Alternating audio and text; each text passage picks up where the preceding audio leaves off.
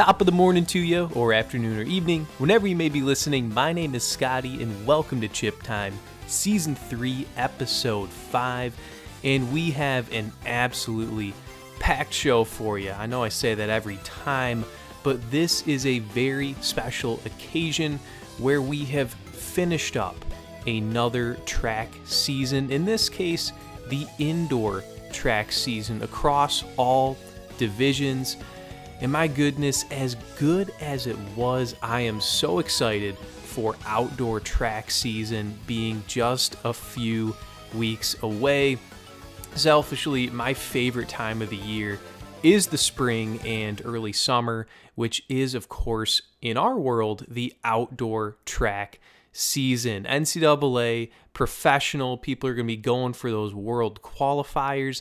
And then soon after, we will be getting into the 2023 US and World Championships, which will be in Budapest this year. So, very excited for that.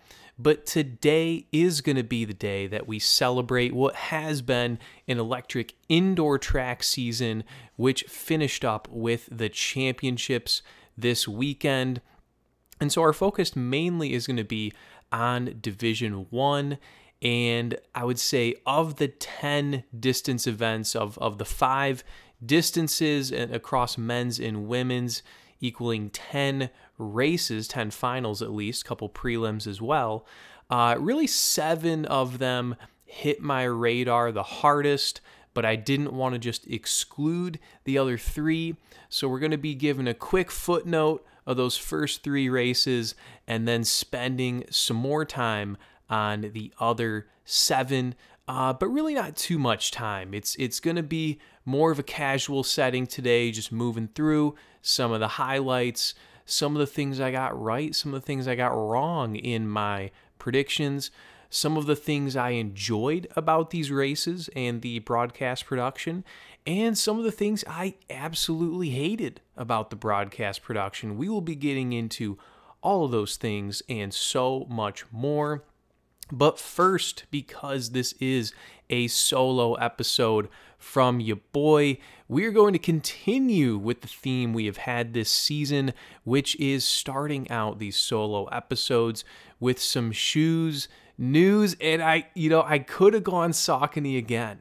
I could have done it because they've continued to innovate, but thankfully, some other shoe companies have stepped up and given us some product to talk about outside of the world of Saucony. We're trying to be diverse in the shoe company United Nations, so to speak, not showing our bias all the time. And so today, we venture to a world called Switzerland, where a company called On Running has really brought out some good stuff. I mean, we're no need to sugarcoat the fact that I am very high on this shoe, the On Cloud Surfer. New one to the On lineup. This is a neutral road shoe. And what do I like about this shoe? Well, first of all, you really got to start with the brand itself. What do we think of when we think of On shoes? We think of how different they are from the other lines of shoes. You know, there's a lot of similarities between you, you got New Balance is your softer, typical shoe. You've got uh, Saucony sort of in the middle of comfort and and energy and performance. And then you've got Asics and Brooks, more of your firmer midsole, Nike right in there as well. And they all seem to fit on this range with uh, somewhat similar design, swooping toe, uh, somewhat similar outsole. I know it's an oversimplification of the market, but On is that outlier. It sticks out, and they're really innovating from their existing lines to some newer designs. So I like that. It's not just that they have innovated once upon a time and then they're they're just parking it there and keeping the same types of shoes forever and eternity. They are innovating to new lines and they are making some much needed changes to some of their current lines. So in this case, brand new shoe, the On Cloud Surfer. What do we like about this shoe? quite a bit. This is checking almost every single box that I look for in a training shoe. We'll start with some of the the main parts of the shoe, the upper, comfortable upper, uh, cushioned heel counter. They, they really have fixed what was one of the issues with some of their earlier shoes, which was not having too thin of a heel counter where you're going to get a blister on your heel, but also not having one that is bulky or weighing down the shoe. They seem to have perfected that here with the Cloud Surfer. Now, most interesting part, uh, well, there's a couple interesting parts here, so we'll take it one piece at a time. The midsole. The midsole is somewhat different than some of the other on shoes. First of all, when you look at it from the side, the clouds, so to speak, it has kind of a bubble pattern to it. Uh, the the bubbles or the clouds are sort of facing forward rather than just circular. And from what I have heard, that has been really really impactful to the comfort of the mid-foot strike with this shoe. Whether or not it's because of that direction or it was just an observation, that is something that was brought up. But the big change from other on shoes like the Cloud Stratus, the Cloud Monster, is there is no speed board in the Cloud Surfer. Ironically, there's no surfboard in the Surfer. Uh, but I think that's good here. I think that's good. The change here is you are sacrificing some durability because really when you put pressure on the shoe, you're going right into that midsole foam without having that quote unquote board in between. But it is also lighter and you're getting right into that cushion without the board in between. And from what I have heard, comfort of this shoe is frankly off the charts. And we have not really been able to say that with the other on shoes. They have been comfortable, but really in in sort of the let's say an average level of comfort as far as the, the shoe market is concerned. This this surfer here is revolutionary. Uh, th- this is something that you're, you're going to want to at least go to the store, put them on your feet, see how it feels type comfort. Now, sort of wrapping up here, uh, what are what are the drawbacks here? We've really had nothing but good things to say. Um, first, first I'll mention one of them, which is the durability. As I mentioned, no speed board, softer midsole. Shoe's going to break down more quickly than it would with a firmer midsole and with that board in the middle, something like the Cloud Stratus. So yes, you're getting light, less life out of the shoe. That is, of course, a drawback because the money you pay for the shoe is the shoe's going to be broken down more quickly. The advantage, obviously, more comfortable ride during the time that you have the shoe and it's lighter weight. So, another perk is this one should be good for daily runs and even tempo runs. Uh, potentially a little bit out of the wheelhouse of an easy run just because it's so light and comfortable that frankly you're going to have a hard time slowing yourself down. Um, but that is a benefit of the shoe is its dual purpose. It's a tweener so to speak between daily training and tempo runs. But the last thing in addition to the lack of durability of the shoe and, and that's not to say it's going to break down after 200 miles but we're looking at maybe that 300 350 max 400 mile range uh, versus something like a Cloud Stratus that can go 500, 550. Um, this one's going to break down sooner, and the price point is at $160, which seems to be pretty typical for On. It's a bit high compared to other brands, more established brands in the market. And that's where it gets to be a little bit tricky is because, you know, as I sit here, we rattle off all these attributes of the shoe. It's checking all the boxes. And the only two boxes it doesn't exactly check for me are the durability and the price point. What does that tell me? Well, if I had a million dollars, if if the Barenaked Ladies came true and I had a million dollars, what would I do? I wouldn't care about durability and price point as much because I could just get as many pairs as I want. And, and if it broke down, I would just get another pair of the shoes. And so when you look at strictly shoe performance, this is like a, a 9 out of 10 or a 10 out of 10. But those other factors, the durability and the price point, that is going to deter the common man from purchasing this shoe. You know, th- this program itself, this Chip Time podcast, this is for the common man and woman. And we want to be clear and transparent about these things that are going to make someone who's looking to pay 80 to 100 dollars for a shoe eh, 160 is just going to be way too high and so that is the only main issue with this shoe is that on has really gone into the market of established runners who running for them it's not just something on the side that they do to stay healthy. They're they're a pretty active runner in signing up for races on the reg. Maybe they're a marathoner on an annual basis.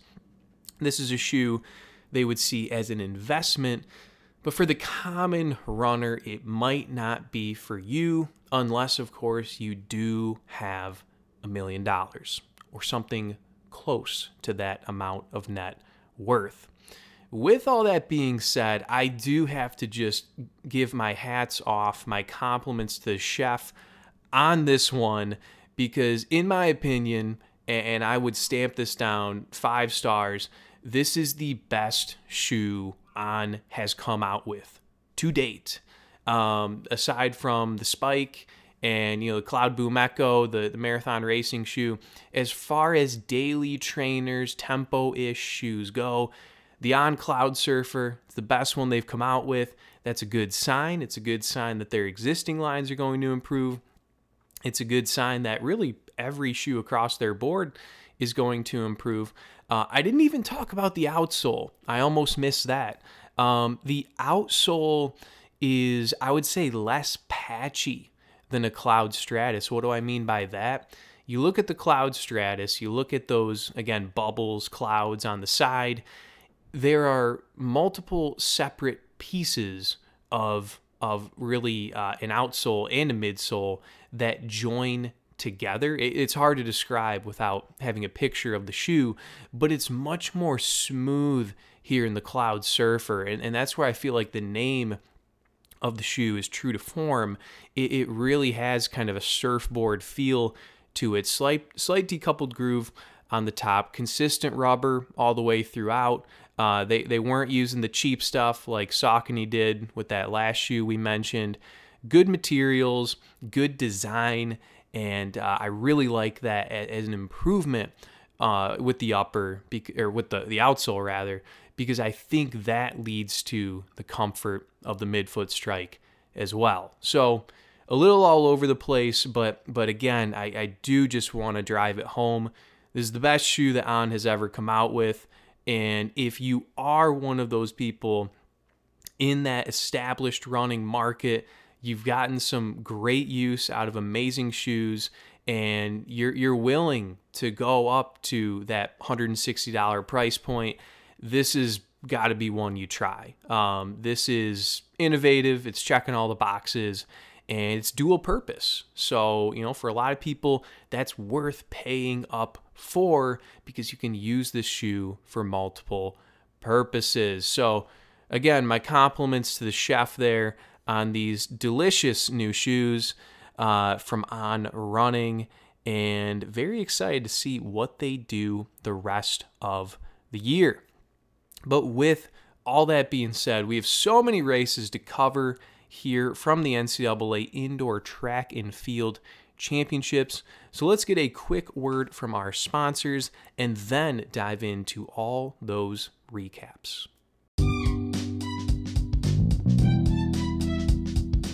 This episode is sponsored by the Amino Company.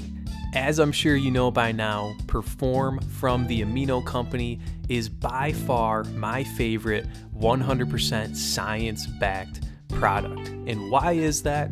I'm glad you asked because I am someone who works in an office job, sits in a chair for about nine hours a day, and when I have that time in the evening to exercise, whether it's running or going to the gym, I want to get the most out of that time. And this product is great because it achieves three things I'm looking to do. Number one, it increases the peak strength and endurance of my muscles during exercise. Number two, it improves my cognitive focus, function, and concentration. And number three, it decreases recovery time by quickly rebuilding muscle tissue. If you want to check out any more of their science, go to aminoco.com slash chiptime. And because you're one of our listeners, you'll get a 30% discount on any of the AminoCo products when you use code CHIPTIME at checkout. And also, if you're interested, go to our episode from season two where we interview Dr. Robert Wolfe, the developer of Perform from the Amino Company, a man who has run 62 marathons in under two hours and 30 minutes. Great guy to talk to, phenomenal conversation, phenomenal product. Make your way to aminoco.com slash chip time. Now, back to the show. NCAA Indoor Track and Field Championships in Albuquerque, New Mexico, 5,000 feet of elevation, altitude, a place I have done a track workout in back in the day. And uh, not to brag, but the altitude didn't quite hit me as as hard as some of my teammates, and definitely not not as hard as uh, the the level some of these these commentators were were making it out to be. Um, like, oh my gosh, the last 200 meters of these 800 races, uh, you got to remember they're up at altitude, and I'm thinking, I mean, you're you're lactically tapped out at sea level in an 800 at that point, anyways. So, are we really gonna act like the altitude matters that much there? But if we're calling it how it is, it definitely makes a difference in the distance events. We saw that for sure. And uh, you could definitely tell different from some indoor championships of past years. But like I said at the top of the show, I really want to just quickly run through actually four of, of the events. I said three, but four of them uh, before we spend slightly more time on seven others. And I just didn't want to throw shade at the other events that I found less interesting. So we're going to give them their due. The first one is the men's distance medley relay. And, you know, the first thing I'll mention, very general comment, but the DMR is really one of those events that I'm getting ahead of myself because I have some thoughts on the broadcast later. But just in general, a distance medley relay is a type of athletic competition that makes track and field so unique that we have this team event where the four members on the team are each running a different distance. And it's very unique. It matters so much who you put on which leg of that relay and it never really gets covered with that level of passion or excitement. Um, it's really just the scrambling of the commentators trying to find out who is running on each leg because of the fact that coaches can enter really as many names as they want uh, and then just choose the four on the spot. So, as far as the men's race went, Oklahoma State won it uh, as expected. And really, when I say that, I mean they broke the NCAA record this year. And it, it seemed like if they were going to run their main two guys, Fouad Messaoudi on the 1200 leg and Ryan Schoppe on the 1600 anchor, that they would be totally fine as long as they took care of business on especially that 800 leg. Having Juan Diego Castro out there, perfect guy to bridge that gap. And uh, no one was really in contention with them once it got to Schoppe on the anchor. And he's good enough to take it to the house. So shout out to them. I really don't have much more to say other than the fact that Washington was really hyped up this whole year since they have like eight guys who are were what under like 355 or something like a crazy amount of fast milers. But what you got to remember with this one is it's not a 4 by mile. It's a distance medley relay. And if you're not getting the juice at 1200 and 800 and 400 it doesn't matter if your miler is is 2 seconds faster you're not going to have the stick in the lead and we frankly saw that from these guys. Still did well, but could not keep up with the Cowboys. Next one I have here, uh, speaking of Washington, is the men's mile. Um, it was an exciting race. So, you know, perhaps this should have been one that bumped up on, on my board here. You had the uh, the favorites of Anass Essayi, South Carolina. He's run the, the second fastest mile in NCAA history. You got Joey Dubs, Joe Waskom from Washington, reigning champ in the 1500. He's run 351 this year, which is fourth all time in the NCAA. Seems like it's going to be between those guys. And as well as they ran, ended up being Luke Houser of Washington winning that national title. And Isaac Basten of Drake had a heck of a finishing lap there, uh, nearly stole the win, but was just about a quarter step behind Houser in that case. And I got to give myself a little bit of credit because in my predictions, I had Houser finishing third, which was, uh, of course, not correct because he won it, but uh, that was higher than any of my teammates at TSR predicted him. And, and believe me, I will mention the races I was very wrong on. So don't worry, we're, we're not going to just mention those. But I picked Oklahoma State, and then I, I, I was pretty close with Houser on that one. The last race of sort of our footnotes here, which I apologize there is no shade being thrown here. Uh, it, it's just what happened was exactly what was expected. I'm talking about the women's 5K, 3K double, which was two national titles for Katelyn Tuohy. Extremely impressive. Um, you know, in my opinion, she's very much cemented herself as a top five all time NCAA distance runner across men's and women's uh, history. And that's important. And if this was ESPN first take, we would be just having a GOAT debate for two hours. But as far as just watching the races, you know, it wasn't like big moves were being made. She just took control over the last 800 meters or so. Again, extremely impressive. But is there that much for us to analyze? Not really. Uh, really missed having Parker Valby out there. Unfortunately, injury issues on her end. And uh, yeah, just not quite the same level of excitement as we had in the cross country national championships in the fall and the 5K last spring between those two athletes, Tuohy and Valby. But still, I got to mention just how impressive that is. I mean, I mention it all the time, just the fact that even when you are the favorite, going into a national championships like this and you've run the collegiate record like she had in the 3K, for example, you don't get a head start at nationals. They don't just hand you this title.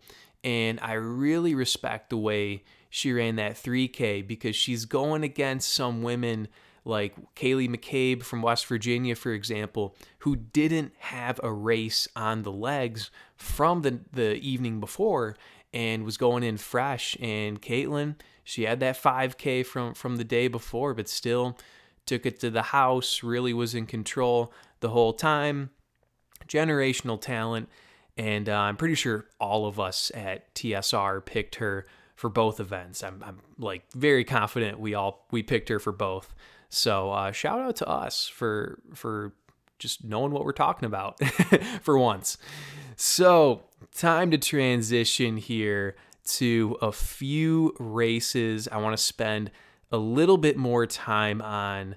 Um, you know, I was originally going to just do a top three or a top four, but then I realized, oh my gosh, like I got to talk about that one. And I got to talk about that one. And we're going to start with the men's 800 meters. And this is where I'm just going to put my hand up. Uh, we might as well get this out of the way. I did not predict these results even close to how they ended up. Um, my thought process going into this one was when you look at the qualifying list, it was filled from top to bottom with guys who had run anywhere from 146 low to like 147 low, 147 mid. And when you factor in the altitude and you really just just put the tactics of the 800, the chaos of the 800 into your thought process, my thinking was this is way this is going to be way closer than people are making it out to be when they say that it's going to be either Navasky Anderson of Mississippi State or Yusuf Bizimana of Texas. And so in my predictions, I put those guys at I put Bizimana at 5th, I put Anderson at 6th. I was trying to be contrarian. I was trying to shuffle my picks just so they would be different than everyone else. And then if something crazy happened, like someone gets clipped or trips on the rail or just doesn't run a smart prelim and make the final, then I can sort of shoot up uh, by luck of the draw essentially and and and be correct on this one. So I took Jason Gomez of Iowa State, you know, proven veteran, and he he didn't have a good prelim it was chaotic and he did not advance. And uh, I ended up getting burned on that for sure. Um, but when you look at the final, okay, crazy race, absolutely crazy race. Tarees Rhoden of Clemson, he takes it out quick, just like he did at ACC's. But around the 400 meter mark, Anderson catches him. He asserts himself into the lead over that third lap. And at the bell, he's got some distance between him and the field, but Bizimana, he's not out of it yet. He's moving up. And when they get to the home stretch, 50 meters to go, you can't tell if Anderson or Bizimana is going to win it. And Bizimana correctly swings out to lane two. Anderson's on the inside. And right as they're getting to the line, it looks like it's either person's race with Anderson just a stride ahead. Anderson shifts over to lane two, blocks Bizimana, crosses the line first, and instantly you see the yellow flag go up, which is sort of a, a, a foul to be reviewed for a potential disqualification. And I had to, you know, mention a, a couple things here. Um, first of all, if you've been listening to this show since last year, I am not a supporter of most disqualifications in track and field. There have been a lot of soft DQs that don't that didn't really impact the outcome of a race, but then they come back and they disqualify a runner who rightfully deserved to win that title. But in this case, this was pretty clear. He impeded Bizimana's progress. He didn't even need to do it to get the title. He just needed to stay in lane one, keep his eyes on the finish line, lean at the line, and he would have won. But he panicked. You know, he must have been watching some Paul Chelimo tape and decided to throw some dirty tactics in there.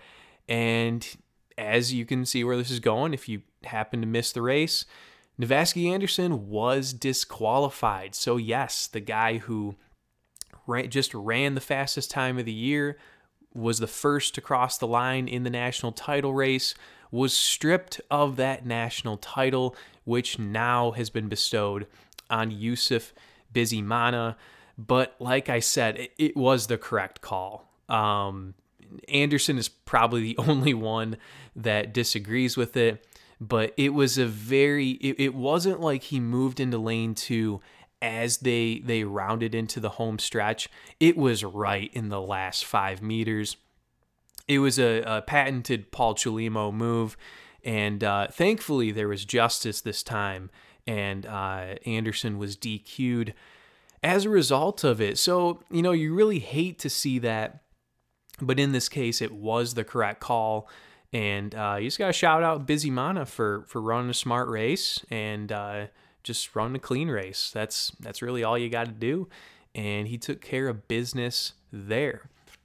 Next up, we're we're sort of combining two events here: the women's 800 and distance medley relay, because of the way the Stanford women just just cleaned up house in this affair. So the way the timeline worked out, Friday night you got the first round of the 800, you got the semifinal.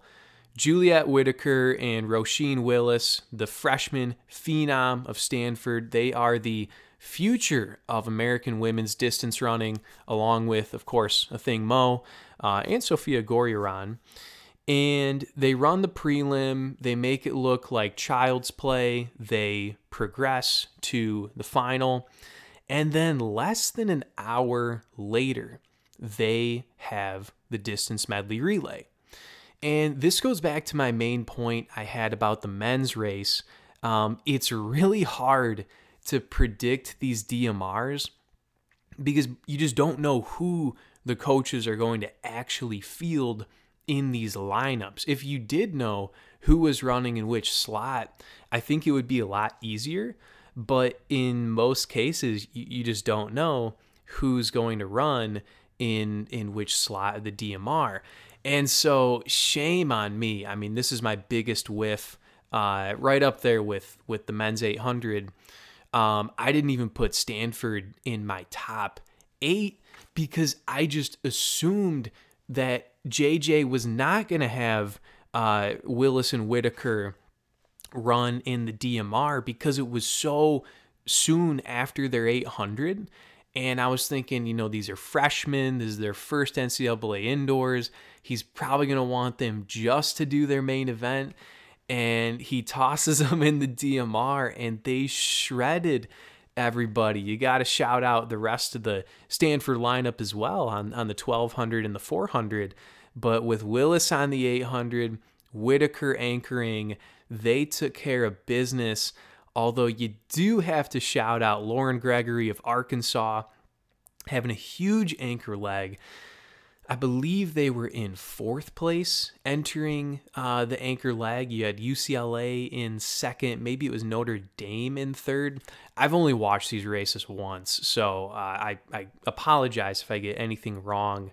Um, but yeah, it, it was a big one for Gregory. She made up a seven second gap got right behind Whittaker the last 50 meters. And frankly, it looked like Juliette was down and out uh, at that point. You know, 50 meters to go. You look at the knee drive, the turnover from Gregory. It's like she's reeling her in, she's catching her. But as the band We the Kings has let us to know, check yes, Juliet. Are you with me? She was with us for an incredible anchor leg, run baby run. She did not ever look back. Um, she knew Lauren Gregory would tear her apart if she gave her the chance. If you don't know that song, you probably think I'm going crazy right now. But uh, shout out to We the Kings. Uh, and shout out to the Stanford Cardinal Distance Medley Relay for their first national title since the year 2000, which was before uh, men, most of their lineup was born, so that makes me feel old. But moving on from that one to the final of the women's 800, about 24 hours later, you're in this 800, which was so different than the men's race because this, you had your top three of the Stanford women and Michaela Rose of LSU. And, and you just knew they were head and shoulders above the field. As a member of the media, I'm required to say, no disrespect to anyone else, but I mean, we, we just kind of knew, like with the Katelyn Tuohy races, these three are the best. They're going to finish one through three. It's just a matter of what the order is. And Roisin Willis, I mean, she is something special out there. She didn't sit and kick. She really led this one nearly wire to wire and still had the juice at the end. So, uh, huge, huge national title for her to start out her collegiate career. And uh, I got to shout myself out here because the top four in this race, which were Willis, Whittaker, Rose, and then Claire Seymour of BYU, I had those perfectly in order on my predictions card. So maybe that makes up for how bad I did on the men's 800, maybe not. You can be the judge, but uh, for as chaotic of an event as the 800 meters is, I felt pretty good to to get uh, the top four correct in order there. So, uh, and also for how bad my my DMR predictions were.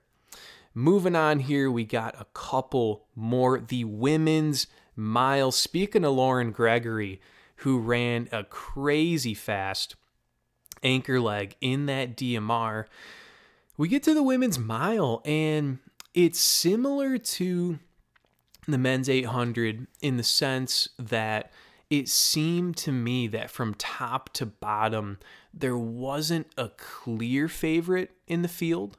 You had strong contenders, you really had no weak points in that field. I mean, the fact that Margot Appleton, who had the last seed time, the slowest seed time, I believe she ended up finishing fourth uh, in the final. It shows you how deep and how strong this mile field was. But, you know, I will put my hand up again. I did not do particularly well. I predicted Amina Maatoug of Duke to get the win, and she faded. She faded to seventh place. Um, you know, I really feel like the way she runs, she's more of a strength based runner. And it seems to me like going all in on the 3K might be the move for her in the future. But she'd been crushing it on the mile uh, all year. And, and I just felt comfortable picking her. But I did have Lauren Gregory second which is where she finished, but it ended up being a battle between her and five time Big Ten champion Olivia Howell. And when you got to that bell, I mean, I feel kind of bad for Lauren Gregory in all honesty because similar to her duel with Juliette Whittaker in the DMR, aesthetically, optically, using your eyes, watching the race, it looks like Lauren Gregory is going to take this one. It, it, looks like she's got more turnover. They keep cutting to a, a side video uh, stream of Lance Harder. You know, it's his last year coach in Arkansas, and and Lauren Gregory has been so decorated, but doesn't have that national title. And it seems like it's going to happen. And then Olivia Howell holds her off. And it just reminds me that it's just the way track and field goes. There are no guarantees, especially in the middle distance events. And just just got to shout out Gregory because she performed so well across the entirety of this track meet, even though she didn't win a national title. And uh, spoiler alert, um, this is illegal that I'm even saying this, but but I'll, I'll mask it by leaving out specifics. I just want to mention that we are going to reward Lauren Gregory in our updated rankings of the Stride Report.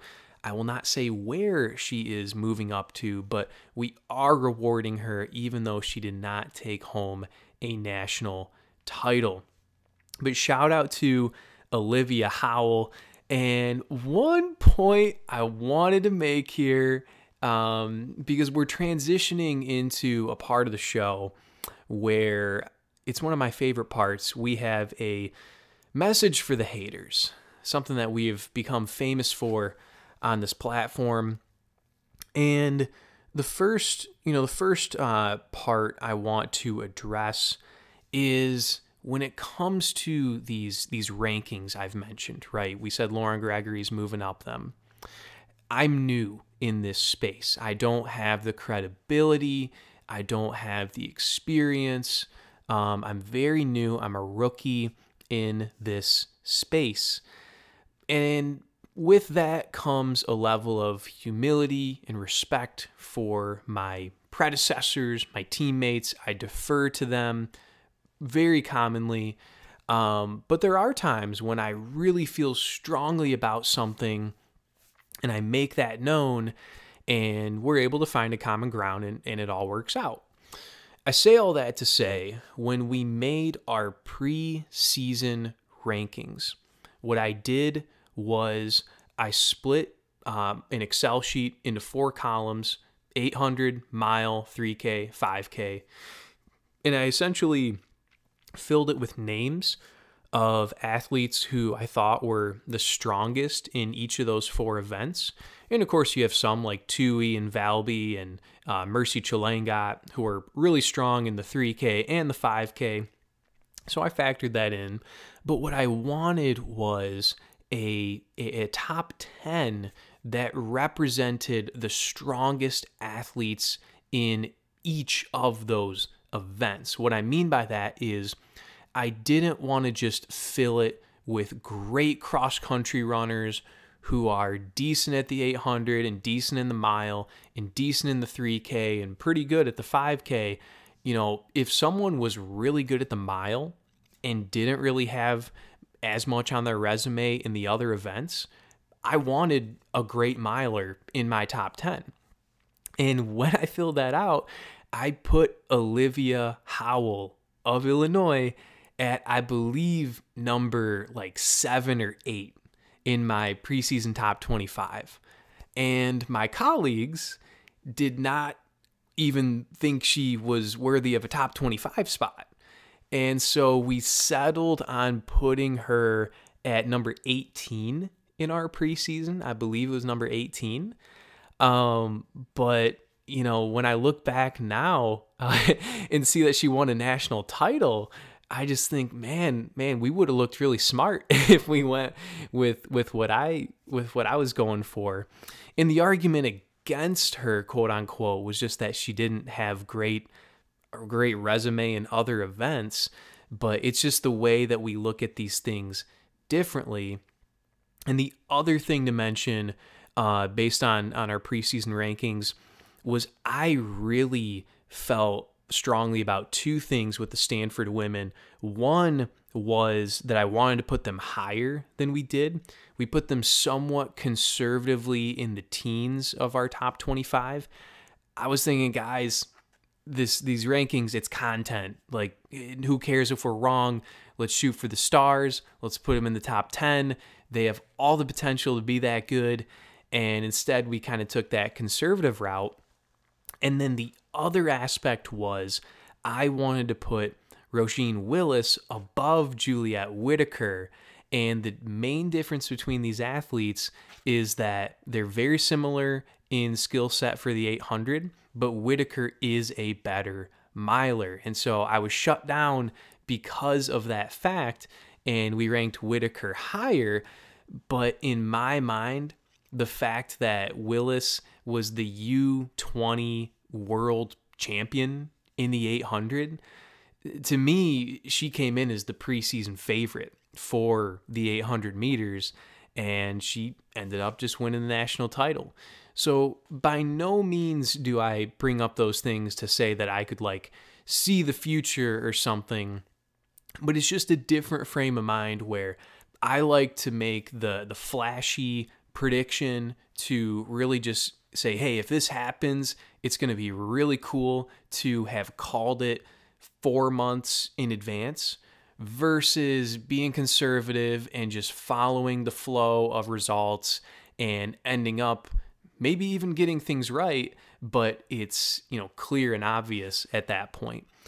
The second and more important message to the haters is as we transition to the men's 5K. The men's 5K. Before even getting into the athletes in this race and, and what went down, I have to call out the ESPN family of networks again. I don't know how many times I've done it, but I have to say, uh, first of all, they they moved this to a paywall. They moved this to the ESPN Plus uh, level of access, so you had to pay a nine ninety nine monthly account fee and set that up to watch these races. But not only that, but I have to say, it is an absolute disaster to put commercial breaks within a 5K race that you made the fans pay a premium subscription service to watch. That is just wrong. That is just absolutely wrong. And I know it was only for like two minutes and it wasn't through uh, an extremely important part of the race, but you have no right to collect more advertising revenue when you got your revenue at the door by asking your fans to pay $10 to watch this track meet. That is not okay at all. I was very upset at that. E- even though it was only a couple minutes, it's a matter of principle. It's wrong, it's greedy, and the actual production was a dumpster fire. I mean, our group chat was blowing up at the amount of results where it had an athlete with the wrong school next to their name, or it had a school with the wrong logo next to it. It said the Oklahoma State men's DMR NCAA record, and it had the OU Oklahoma Sooners logo next to it. It was a dumpster fire. The commentary was trash. These people don't know who the athletes are. They're reading off a, a, Wikipedia page, basically. They have no idea who they are. They're okay at calling races, but they're missing really important parts of it. I mean, men's 3K, Jackson Sharp from Wisconsin makes a big move with like 400 to go, and they don't even mention it. They don't even mention it. They don't even know who he is. So uh, let me try and calm down here. But as you can see, I mean, this is very believable at this point. When that happened during the men's 5K, when they threw it to a commercial, I will say I got riled. I was riled. And what does that mean? It means my toes are curling. My toes were curling when that happened. Not happy at all. Uh, I guess I have this ESPN Plus thing for like 28 more days, but not a happy customer, as you can tell, um, based on what value I got from that subscription. Moving on to the a- actual races, so we can at least end on a high note. I, I strategically put this next point after the message to the haters because if there is anything that can raise my morale after it has been so horribly broken down and I feel like I've been cheated and I feel like I've been robbed and, and betrayed by these corporate uh, these these greedy corporate teams. The one thing that can bring me back is a good feathered lethal mustache, and we got that from Mr. Drew Bosley of Northern Arizona University um, as I sit here, it's it's really I'm just trying to take it all in. One of the best mustaches that I have seen in NCAA history. Uh, I mean, we're talking. I would not say this unless I really believed it. Right up there with Steve Prefontaine, right up there with Steve Prefontaine uh, in terms of just what kind of pop that mustache brought to the track. And keep that in mind as I talk about these races because the mustache played as big of a factor as it possibly could. We start out with the men's 5K on Friday. You know, I'm in a horrible mood because of this commercial break nonsense. but as far as the actual race goes, it seemed like there were four guys, uh, really, I'd say five guys in contention for the title. Dylan Jacobs of Tennessee, Drew Bosley of NAU, Ky Robinson of Stanford, Alex Maier of Oklahoma State, and Casey Clinger of BYU. I picked Dylan Jacobs. Um, I actually picked him for both races, the 5K and the 3K, thinking he could pull off the Abdihamid Nur double. He ran 13 11 and 736 this year, so I'm thinking, you know what? He's going to blitz this field. Everyone's freaking out about the altitude. That's probably why they're given the edge to Bosley or maybe even Clinger, But I'm going to roll with uh, Jacobs on this one. The race itself, uh, pretty entertaining pretty entertaining. You had Drew Bosley and Nico Young trading off the lead. It was very much a fartlek style race where they're throwing in surges and then they're backing off and really made for an exciting race. And I, I, I can't say it enough, but getting 25 laps of that mustache, uh, man, th- that to me was worth the $10. Um, and and the fact that that commercial break deprived me of uh, of a couple laps of that, I will never forgive ESPN for that. But thankfully, we still got a lot of laps, and when it came to the last 800 or so, it's really looking like it's down to Jacobs and Bosley. Jacobs tries to make a move. Bosley holds him off, shuts the door. Jacobs stays on his shoulder. You get to the bell lap. Jacobs takes the lead, goes to the house, doesn't give it back. Casey Clinger, big move, getting second place around Bosley there. And so it just turned out that, you know, Jacobs had just an elite enough level of fitness to to overcome the mustache discrepancy. Casey Clinger, he's like 30 years old, so, you know, he had that working for him. Uh, but other than that, I mean, the mustache was out in full form. And when we go to the 3K the next day, uh, Jacobs just didn't quite have the juice to pull off the double. Still ran well, but but was not in contention for that title. And in this case, it was really Drew Bosley going up against Fouad Messaoudi, who led off that Oklahoma State DMR championship but here is where, uh, I mean, I had to just take a seat for a second. You talk about having your heart broken and and just your hopes and dreams crumble before your very eyes. Drew Bosley shaved between Friday and Saturday. He he took third place in the 5K and then he shaved going into Saturday. And and I'm sitting there and I'm thinking what could have possibly gone through this man's mind? This was his ace in the hole. This was his Mario Kart mushroom. This was his five pieces of Exodia to get the win in the 3K and to redeem the close loss in the 5K but as you're watching this race, it's looking like he's in control. And when you get to the end of it, Messaoudi of Oklahoma State is moving up. And, and like I said earlier, Jackson Sharp from Wisconsin, he makes a big move too. Heck of a race from him. Pro- probably the best track race of his career, uh, as far as I am concerned. But you get to that bell lap, Bosley still has another gear. He's moving around that track. He's putting some distance on Messaoudi. They round that last corner. Messaoudi starting to close the gap a little bit.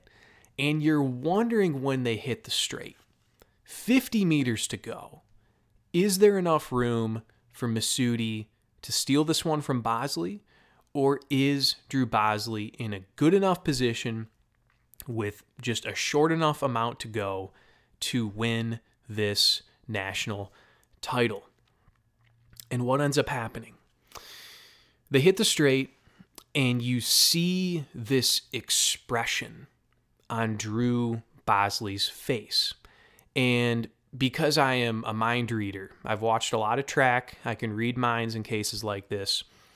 There were two things going through his head. The first was, oh my gosh, there is uh, an incredibly talented runner right behind me. And I'm lo- the legs are going lactic and I'm kind of losing it. I'm not confident I can hold this guy off. I'm going to try, I'm going to do my best, but I'm not confident I can hold this guy off. So there was the exclamation mark above his head sort of surprise of that. And number two was I have made a massive mistake by shaving this mustache. Because if he had it, I guarantee you he would have had the confidence to find another gear in those legs to steamroll through that last 50 meters, and Drew Bosley would be a national champion in the 3,000 meters. But a horrible mistake was made by shaving the mustache, and we saw the results. We saw what happened, uh, and his face just said it all. His his baby face said it all right there. You really hate to see it. Very sad. Um, you know, young people they they will learn. They they make these mistakes in college, but uh, it's just part of life. So shout out to Fouad Messaoudi. Huge race for him. Uh, he suddenly has become one of the one of the brightest stars in all of track and field uh, very quickly.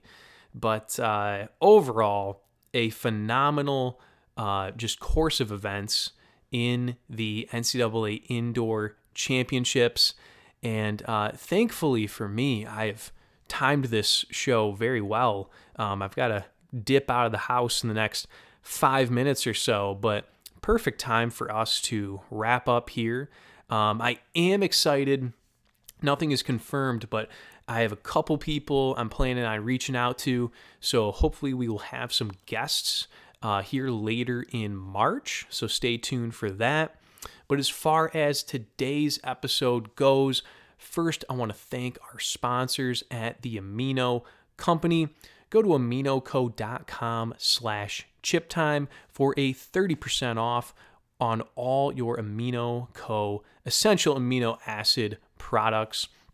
If you would like to contact the show, send us an email, chiptimepod at gmail.com, chiptimepod at gmail.com. If you enjoyed today's episode, please leave a five star rating on Apple or Spotify. That five star button does need your touching and if you'd like to join the Chip Time Strava group, all you need to do is follow me on Strava. So thanks for listening, keep working hard, and we'll see you next time.